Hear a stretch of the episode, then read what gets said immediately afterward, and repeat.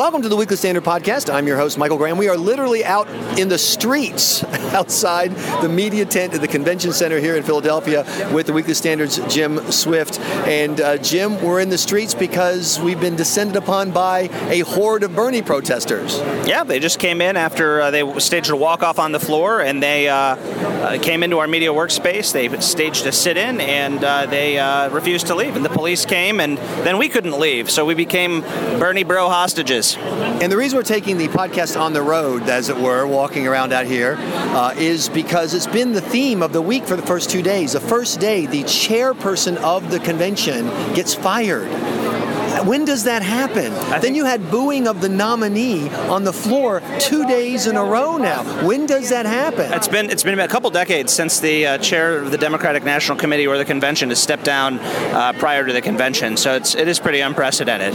And there seems to be almost this kind of looseness of like the wheels are, if not coming off, they you know the the bolts need to be tightened. The nuts obviously are everywhere, but the bolts have not been tightened. Do you get that sense as you're going through the process of organizing this, putting it together, bringing the Weekly Standard crew here to uh, Philadelphia? Well, if the message is unity, I mean, uh, you're seeing much less unity at the Democratic convention than you did at the Republican convention. I mean, they're they were the never Trumpers, and they got stymied in the Rules Committee. They got stymied on the floor. They had their boos, and that was really it. But we're seeing this every every night, and I expect probably over the next couple nights. I mean, even even Bernie Sanders himself giving uh, his endorsement speech of Hillary wasn't able to wasn't able to convince his delegates to uh, you know stop the revolution. It's still going. And I think about what we're we're standing here, the crowd is moving around. There are Bernie delegates with tape over their mouth because they believe they've been silenced. You know, this is it's not just the way it was in Cleveland, where there was a perception that maybe something will get out of hand, maybe some, you know, there might be a riot, which there was not. We just had it. We just had people storm in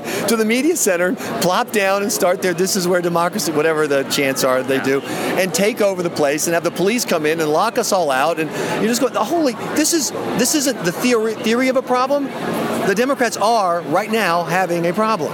Well, you know, I mean, if you look at the, the, Bernie Sanders supporters, I mean, this is a tactic they've long employed. I mean, many of them come from the Occupy Wall Street movement, many of them come from the Black Lives Matter movement. I mean, only recently did the House Democrats stage their own sit-in, so they're, you know, it's not like they're learning from the bad behavior of House Democrats. I mean, this this is the behavior that you know is, is typical in this movement, and it's to get attention. And it's if they wanted attention, they got it. I want to ask you one other thing, and uh, it's a metric people have used to evaluate the Donald Trump campaign. Mm. How organized is he? The Melania Trump plagiarism issue, people said, ah, you know, who cares about the actual words? It shows that Trump didn't have a team to vet her script, prepare her.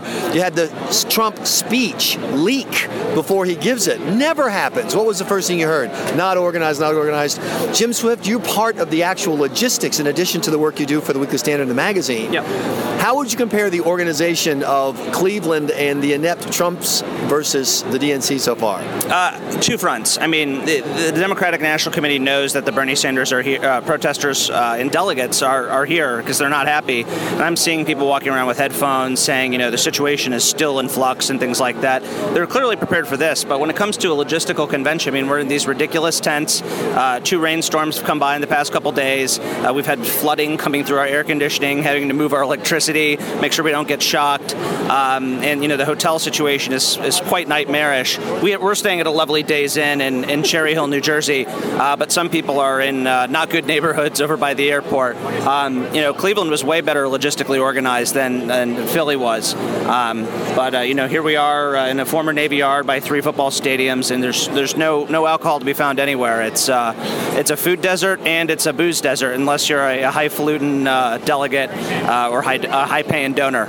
Yeah, and it is interesting to me that after all the talk about how Donald Trump doesn't have a campaign team to put in place, where did the chaos finally arrive, and where is the chaos remaining as we head into day three? It's here in Philadelphia at the Democratic National Convention. Jim Swift, the Weekly Standard. Thanks so much for joining for this, for this podcast. Great to be here. Thanks. You've been listening to the Weekly Standard podcast. Be sure to tune in every day this week for updates from Philadelphia.